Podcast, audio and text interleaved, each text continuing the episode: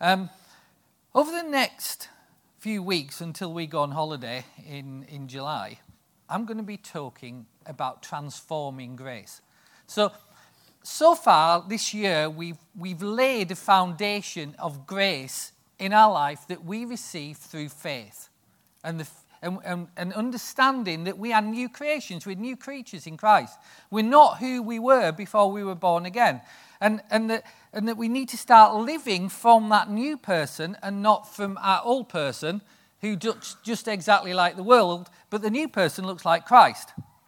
And so, having done all that, what I want to do, or what God's put on my heart to do, is to move on and say, how do we apply that? How does God change a life from, from uh, wherever we started to wherever He he, he wants us to be in, in terms of who He's created, that new creation. How does God change your life? Because He didn't, you see, the thing about Jesus, He didn't die just so that one day we get to heaven and our sins are forgiven now. He died so that we could have relationship with him right here, right now, and we could change and do what he did. Yeah. And, and the reason, you know, that I think this was a fantastic conference is I, I don't know about you, but I've got fed up of going to conferences where people tell you about how good they are.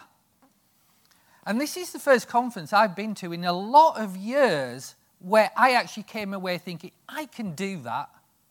I can do it. Not the guy on the stage can do it. Not the guy on the stage can pay for me and I can receive something from God. But I can do what they're talking about. I can walk like Christ walked. I can walk like the disciples walked. And, and we need a bit of that, you know, in us, that we can do it. It's not, that you see, if, if all that happens in faith life for the next five years is people come and they sit and they listen to me and think, let, let Mark do it, then we failed. Because my job is to equip you to do it. And for you to believe you can do it. And for you to believe who you are. And so that, that's part of this transforming change that Christ wants to make in us. But the, the second thing is that, and, and why it relates to this, is that what, what happened this week is that I had a little bit of an accident. And it, you, don't, you don't realize what a crisis it is to, to have an accident like this in the modern world until it actually happens to you. But I, I, I went to Pret and I went to the toilet and I put my phone on a shelf and the shelf flipped collapsed, and flipped my phone straight down the loo. Now, that might not, you might think, oh, tragic, what a shame. But when you think that my sermons for the next 10 weeks were on that phone and haven't been backed up to iCloud, then I have a crisis. Okay? But what God had been putting on my heart and I'd been working on, sort of, and I was thinking, well, you know, something he's been talking to me about. And I was thinking, well, maybe towards the end of the L pieces, now becomes real because what he'd, he'd had me looking at for the last two or three weeks was grace for difficult times, how to win the battle. How to win the battle. Yeah. Standing in the battle and getting the victory. Not just as individuals, but as a body as well. Yeah. So that's what I'm going to be talking about right through August. So I just thought I need to give you a heads up where we're going. So this this morning is the last in the Roman series. Everybody goes, oh. But the first in a new series called Transforming Grace. So it'll be on the web twice. So if you want to listen to it twice, you can. Well, three times if you listen to it this morning as well. Uh, but, but that's where we're going. So um, turn with me to Romans chapter 13. And, you know, I'll just make a few statements and to remind us where we've got to. That what we've discovered is that the law, keeping rules, trying harder, doing everything by your own effort, and trying to please God by your own goodness and your own worthiness doesn't work. You know, the law just didn't, all, all it manages to do is point out your faults. And all religion manages to do is point out your faults so you'll try harder. But Jesus didn't come to give his religion, he came to give his relationship. And because of that, what he did is he didn't just provide forgiveness for our sins, but he provided something that transforms us. He gave us a new heart. He gave us his, a new spirit that is one with his spirit that contains all we need to change, to, to be transformed, and all we need for life and godliness. That, that's what 1 Peter says. All we need for life and, sorry, 2 Peter says, all we need for life and godliness. Now, why is that important? Well, what we've discovered here is that our heart has one primary characteristic, and that is the love of God. So, inside of us, in our spirit, we are wall to wall Holy Ghost. And because we are wall to wall Holy Ghost, we are wall to wall love. Romans 5 5 says that the, the, the Holy Spirit has shed the love of God, uh, of God abroad in our hearts. We have the love of God inside of us. And, and because of that, there's a, there's a different flow, a different force of life that lives within us. Now, most Christians never access that at all, or very little. And the reason they don't access it is because they are converts and not disciples. You know, at the conference we've been at this week, people kept saying, well, we can't get this teaching at home. We've travelled hundreds of miles to come to this conference. We're living off this because when we go back to our churches, they're not teaching it. And you're thinking, like, this is replicated amongst 3,000 people who are not hearing the truth of grace and faith and the finished work of the cross and that they are new creations and they can do what the disciples did. And that is tragic that we are, that, that churches up and down the land, whether they're super charismatic, seeker sensitive, or traditional, are not representing and teaching the truth of the gospel. And because of that, we have Christians who are stuck and can't, can't get access change in their life because they don't know what they have inside them. And when you don't know what you have inside you, you live according to what's outside you. When you don't know what's inside you, you live according to the circumstances and what life throws at you and how you can cope with them on your own. But when you know what you've got inside you, you can live from what inside you to change what is outside you, to change the circumstances outside you, to, to know when the enemy's at work and defeat him. But if you don't know it, you become a victim of whatever the enemy throws and whatever life throws at you. And, and the really sad thing is that so many Christians are still victims of life. We, we, we, we, we don't understand that, that being a convert just leaves us still a victim if we don't know what the effect of that conversion was and start to use it. Do, do you understand what I'm saying? And so we have love inside us. And, you know, one or two people, they've come to me over the course of this series and they said, well, you know, if, we, if, we, if we're really saved, then surely we need to be better. We need to try harder. You know, the, the, the people need to, to know and, and see what, what, what, what's happened. So we need to be better people and try harder. And yes, we do. You, you all thought I was going to say, no, you don't. but yes, you do have to be better because you are better. You're a new creation. So the world sees we are better because we are better when we start living from the better in us. No, I can't say that again. But we are better because we have Christ's love in us now, where before we only had our measly effort at loving people. Now we've got Christ in us, and He can love people through us. Yeah. When our love runs out, and when our willpower runs out, and when we don't like them. That's, that's a good one. Jesus can carry on loving people through you when you don't like the person.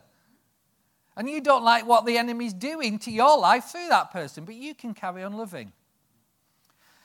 You know, one, of the things that will come out that God's been showing me about this whole thing of winning the battle and, and, and recognizing what the enemy is doing through people is, is this. He said, it's just really simple. And I, I'm still getting my head around it, which is why it's not getting preached till August rather than now. Is this, is that when the enemy throws something at you, respond 180 degrees the opposite of the way he wants you to respond to it. And that's how you win the battle. When, when something comes at you, you respond the opposite of what the enemy wants you to do. Because there's no truth in him.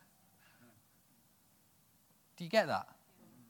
Good, because you've got four weeks of that to remember of August, so you're all right. And if you're on holiday in August, you've got it now to think about.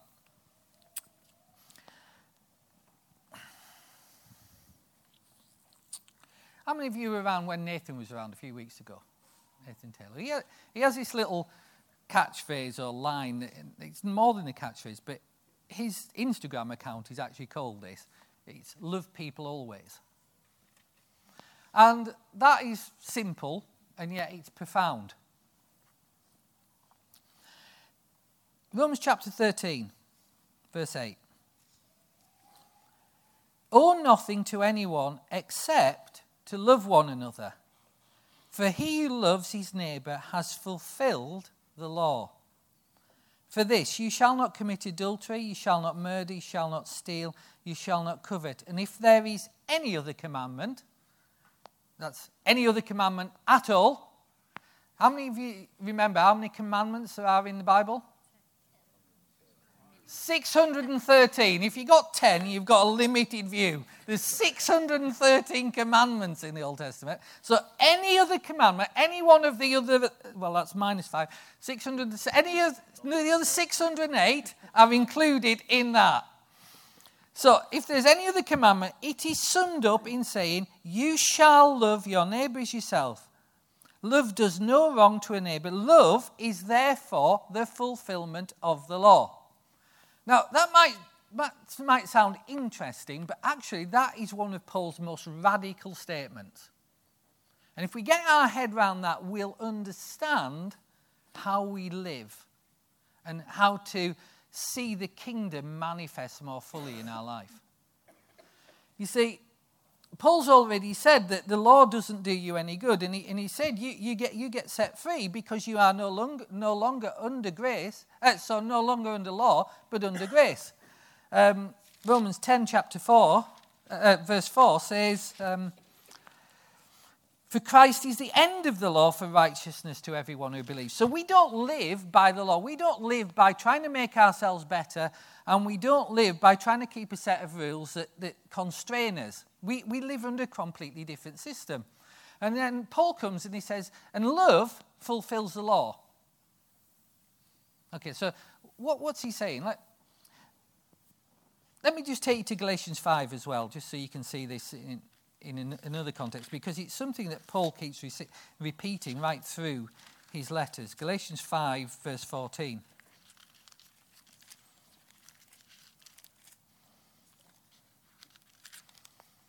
For the whole law is fulfilled in one word by the statement, You shall love your neighbor as yourself.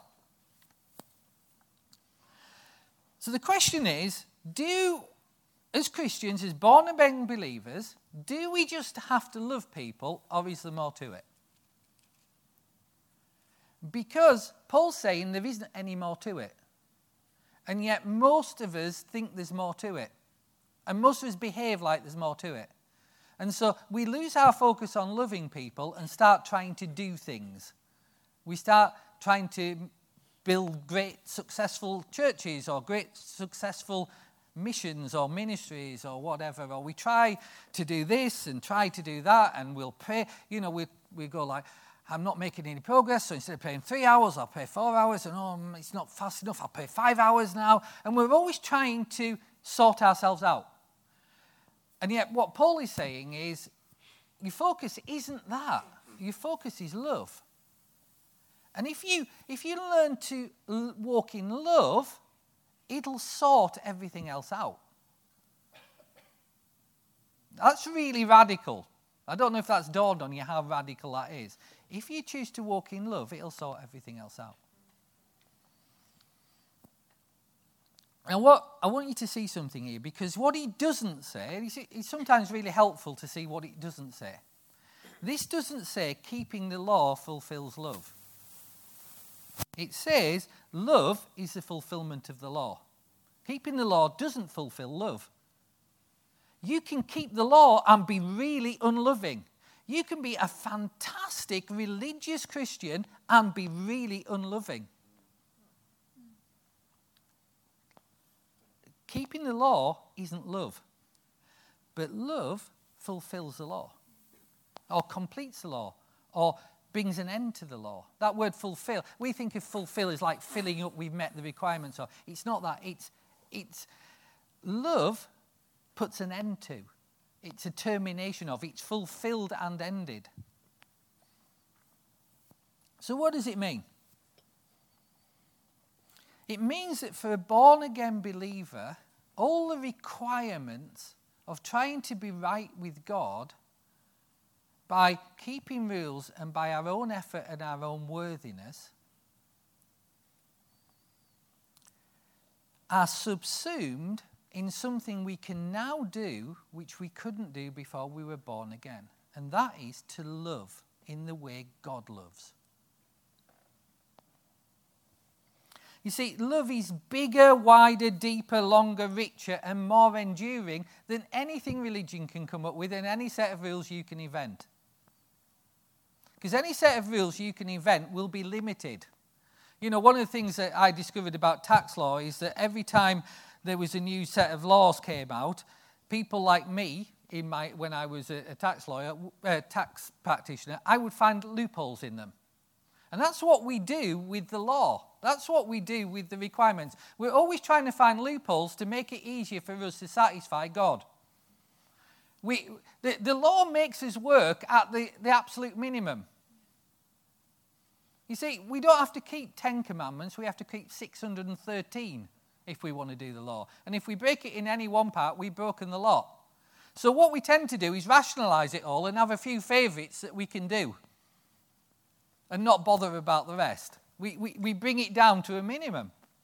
Whereas law does, love doesn't let you do that. You either love or you don't. Love isn't like, you can't 70% love. You, you either love or you don't love. And, and so love is much bigger than anything that you can come up with and try and, and, and use to, to sort of uh, change people's behavior. Let me explain to you like this, just because having made those statements, I now need to, to show you why it's true. Because whenever I say things like this, somebody, somebody will come back and go, Well, you know, but you don't know what that person's done to me. You don't know how difficult this situation is. You don't know what I'm going through. You're right, I don't, but God does. And He doesn't change His principles according to what we're going through, His principles change what we are going through. That's how it works. And so, let me, let me as we're in kindness month, um, guess who I picked? Cheryl. Jess was wishing it was her, but it wasn't.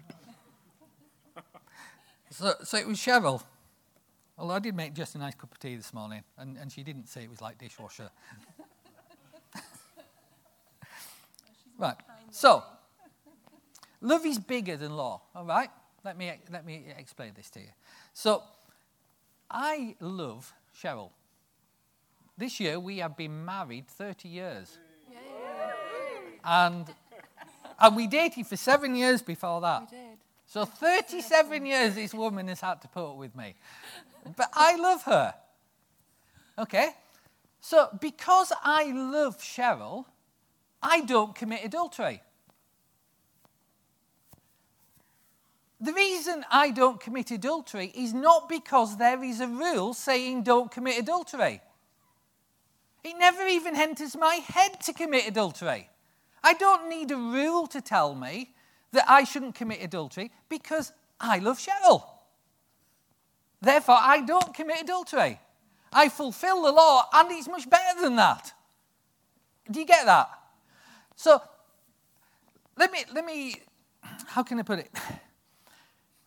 Let me, let me put it the other way around. And, and so let's, let me flip it. And then you can see what the difference is. Cheryl, I love you. And to prove I love you, I've researched all the rules about adultery. And, and I'm pretty sure that most of the time I manage to keep them. And to be honest, apart from the girl in Sainsbury's, I haven't looked at anybody for any length of time all week. well, there was the problem the week before that. But anyway, I, most of the time, generally, I'm keeping those rules. So that proves I love you, doesn't it? Would you be impressed if that was what love reduced to? But when we reduce it to that, we get we that's law. But I don't love Cheryl because of law or by law. I just love her. And it's like how we live. You see, I'm kind. I know I'm kind because in the fruit of my spirit is kindness, love, joy, peace, patience, kindness, goodness, faithfulness, gentleness, self control. So I don't steal. Why don't I steal? It's not because there's a rule saying don't steal. It's because I'm kind. I never think of stealing because I actually want to give. Do you see what the difference is? Love is bigger than law. That's, we, we don't live from a place of trying to fulfill things. We live from a place of being the love that Christ put in us, being the kindness that He put in us. And that's just, it's just incredibly different. And that's, what, that's who we are. You're going like, well, it doesn't feel like who I am. That's why we're doing the kindness challenge. You see, feelings aren't accurate. The truth is accurate. That's why we abide in God's word, because God's word is accurate.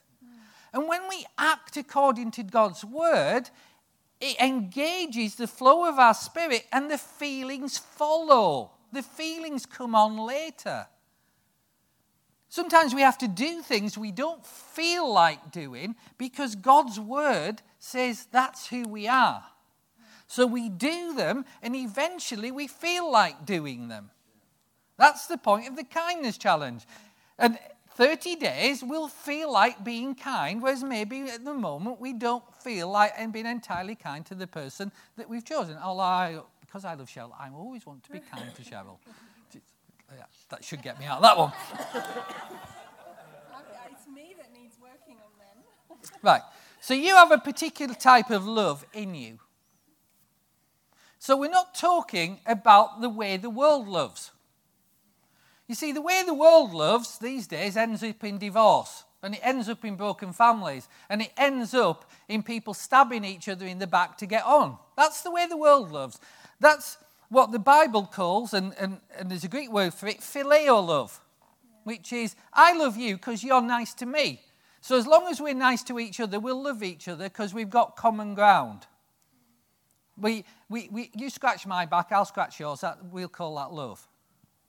And as long as you're meeting all my needs, I'll love you. That's why marriages fall apart, because they're on that basis. And the minute you stop meeting their needs and they're not meeting your needs, then you've got a problem because if that's where you're going for. You see, God calls it a different type of love. It's called agape. And that love has two characteristics, which we might not think. This is the challenge for this morning, you know. We, we might, because we might go, well, they're amazing, like great characteristics, but this is actually the love you have in you. First characteristic is this that it's unconditional. It's not like phileo love, it's unconditional love. And I'm astonished, you know, I, I put these Facebook posts up and I'll put up like about how God loves you unconditionally, and people will say, no, he doesn't. and you wouldn't believe the vehemence of the responses that I get saying that God doesn't love unconditionally, it's entirely conditional. And I'm going, oh. so John 3:16, God so loved the world that he gave his only son so that might might per, not perish but have eternal life. Um, Romans 5:8. Have I got that on the slides? i am not going according to my notes, but you probably spotted that. Romans 5:8. God demonstrates his own love. God demonstrates his agape towards us that we are we were yet sinners, Christ died for us. When did Christ die for you. And when did God demonstrate his agape love? When you were a sinner and you didn't want him. That doesn't sound conditional in any way whatsoever to me, Christ died on a cross not knowing whether even one person would turn to him. He died because he was willing to take the risk that people would believe in him because of the love he'd shown them. God moves first. Agape love moves first. It doesn't have conditions. The only condition attaching to it is will you believe it? To me, that's not a condition, it's just a way we receive. And that's really good news because what you have in you doesn't exhaust like your natural love. You're still able to love people when they don't deserve it. You know, there are people who don't deserve to be loved by you for what they've done to you. Let's, let's talk straight. There are people who don't deserve to be loved by you, and yet you can love them because what you've got inside you is unconditional. The second thing is, it doesn't run out. Jesus, God's love is immeasurable. And you go, well, of course it is, it's God. Okay. That was an easy leap for you to make, but actually, in practice, we don't really believe that because we don't show it in our lives by the way we behave as believers. We don't believe God's love is immeasurable. Because our thought process goes a bit like this I know God's God and He has love. Okay? I know God's God and He has love. What's the problem with that? He doesn't have love. God doesn't have love. You see, if I have something, I can measure it. Okay, so if I have love, I might, Nikki, well, let me, let me put it in a different context. If I have water, I might be able to give Nikki a bottle of water. Uh, but, but Paul, who, who is particularly deserving, he gets a bucket full. And, and Cheryl, because I love her, gets a tanker full of water because I have water. And I can dish it out in different quantities. And the same with I have love. I can love Cheryl with my tanker load of love, but somebody else, I might only give them a bottle full of love. Right? But God doesn't have love. Yeah. He is love. And because He is love and He is immeasurable, His love is immeasurable. Yeah. So we sit there in our Christian life wondering how much God loves me, and does He still love me because I've done this, and does He still love me because I've done that, or does maybe He'd love me more if I did more of that, or maybe He'd come through for me if I did more of this, or maybe He'd answer more of my prayers if I did more of this. And it's the wrong basis because he not doesn't he isn't that person. He is love. So all your trying and efforts to please him, to get him to do something, to get him to answer your prayers, it's a waste of time. Because he hasn't moved one iota in the amount he loves you. Because he can't. Because he is. And whatever the limits you take his love to, you can't get to the end of them because He is love. And so we receive by faith. You know, the, one of the biggest effects of sin is it screws us up, it destroys our life. It makes us feel God doesn't love us. It makes us feel there's a barrier between us and God. It hardens our hearts towards Him, but He hasn't moved. He hasn't moved for 2,000 years since he died on the cross and did everything we need for life and godliness. And provided everything we need because he loved us first when we didn't deserve it. Are you, are you getting this? That is the love you have inside of you. some of you still sat there and you're going, I'm sure that love's conditional. I'm sure it's conditional. I'm sure it depends on what I do and, and what I don't do. Go with me to 1 Corinthians 13.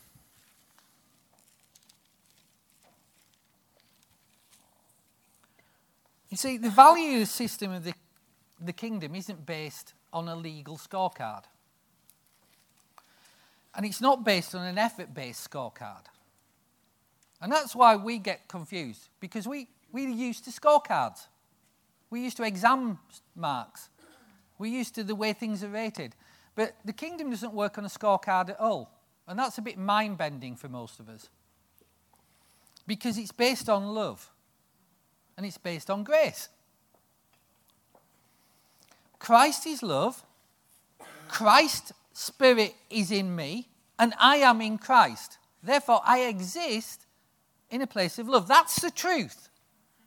It might not be the reality of how I experience life and how I live, but the truth is that, that the Bible tells me that's who I am. And so, being a disciple, I sit and abide in God's word until that becomes a reality in my life. You see, let me, let me read this famous passage. If I speak with tongues of men and of angels, but do not love, I have become a noisy gong or a clanging cymbal. If I've got the gift of prophecy and know all mysteries and all knowledge, and if I have all faith, how many people here have got all faith? Okay? None of us. But if you had, if you had perfect faith and everything you prayed for happened because you have 100% faith for everything, so you can move mountains. How many of you have moved mountains? No, but this is possible. Jesus said that's actually possible. But if you move mountains, but you haven't got love, what are you? Not, not what have you, but what are you? Nothing. Because the whole scorecard is love. The only thing that God is interested in is how much we love. Because He is love. And so we go on to verse 4. Uh, 3. If I give all my possessions to feed the poor, you give everything away. And if I deliver my body, you get burnt at the stake as a martyr. But you don't have love, it profited you nothing. You see, you can do the most outrageously extreme religious things, and if love didn't motivate you, in God's eyes, it counted for nothing. So that when you get to heaven, that gets burnt up. Only what you did from love, the love that Christ has put in you, remains. Only love remains. I know it says faith, hope, and love remain. These three remain, but the greatest is love because the other two attach to it. Let me show you the unconditional bit. Love is patient, love is kind. So, agape, what you have, is patient. Agape is kind. And we're going to prove that to ourselves in the next 30 days. We are going to become kind because that's who we are. We're going to get beyond our flesh to our spirit. Love does not brag, it's not arrogant, it doesn't act unbecomingly, it does not seek itself, it's not self centered, it's not provoked, it takes no account of wrong suffered. Uh, some translations say it, it, it keeps no account of wrongs. If something keeps no account of wrongs, there is no condition. Agape love keeps no account of wrongs. It's unconditional. Yeah. It's not based on what you have done because it keeps no account of wrongs. If God is love and He's saying this is what the lo- love is, that's who He is. He keeps no account of wrongs. He doesn't impute what you've done, it doesn't get in the way of how much He loves you. It gets in the way of how much you love Him, and that's serious, but it doesn't get in the way of how much He loves you because He's not keeping a record. It rejoices with the truth. Sorry, it does not rejoice in righteousness, rejoices with the truth, bears all things, believes all things, hopes all things, endures all things, and love never fails. Let me read you to that again. God is patient, God is kind, God's not jealous. God doesn't brag, he's not arrogant. God doesn't act unbecomingly, he doesn't seek his own. He's not provoked. He doesn't take account of a wrong suffered by him from others.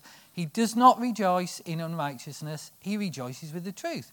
He bears all things, he believes all things, he hopes all things, he endures all things, and God's love never fails. It never stops, it's immeasurable. That is what is in you. And that is awesome, isn't it? I'll finish with this. We went to uh, see a film years back called The Passion of the Christ. How many of you seen it? Mel Gibson's Passion of the Christ. It's quite an extraordinary film. In, it is just, it is just unrelentingly brutal. It's just like shocking. That's why it's got an 18 rating. Some of you are nodding, you've seen it, who are under 18. I don't think that's the issue. I think it's the level of violence in it that gave it the 18 rating.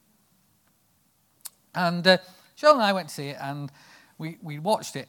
And when the film finished, this is the only film that this has ever happened that I've been to, is that nobody left.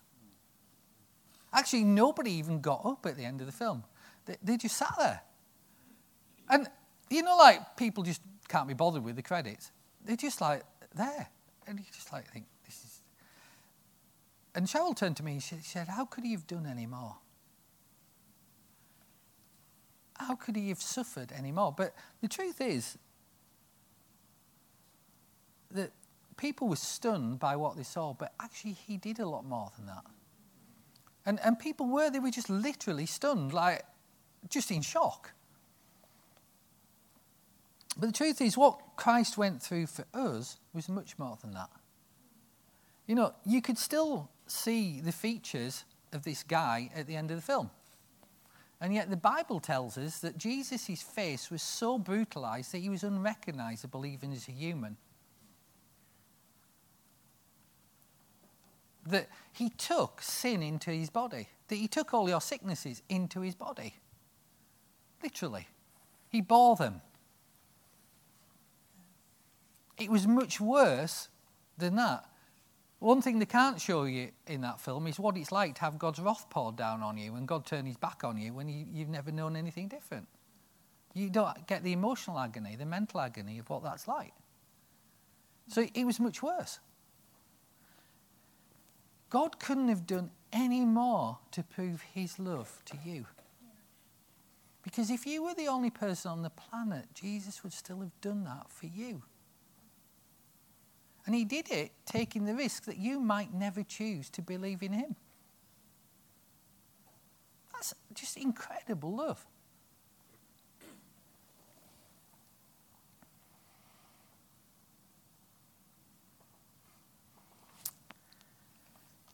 The thing is, we have to choose to abide in that love. We have to choose to live in His Word.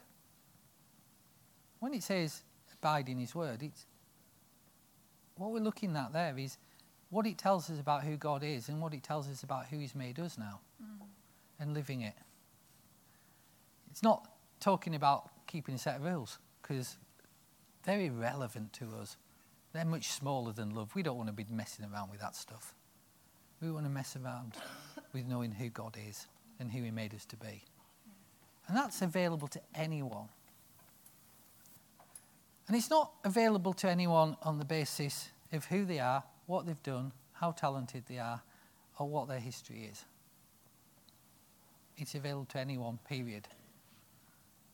See, I don't know if any of you see my Facebook post, but I usually put a hashtag underneath that says simple gospel. This gospel's really simple. Jesus loves you, period. Give his love away, period. That's it. That, that, that's it. We receive it on the basis of belief. All the rest is padding. The gospel is about love. Christ's love for you. And when you believe it, you can love like him. So live it. You see, and I'll finish with this statement. Some of you have heard it lots of times. But God didn't save you and tell you to try harder. That's the gospel that most people hear. That's the gospel that most of the world sees from Christians. God didn't save us and tell us to try harder. He changed us and told us to live it. That's the gospel. He changed us and told us to live it because grace changes everything when we be- believe it. Amen? Amen? Let's stand.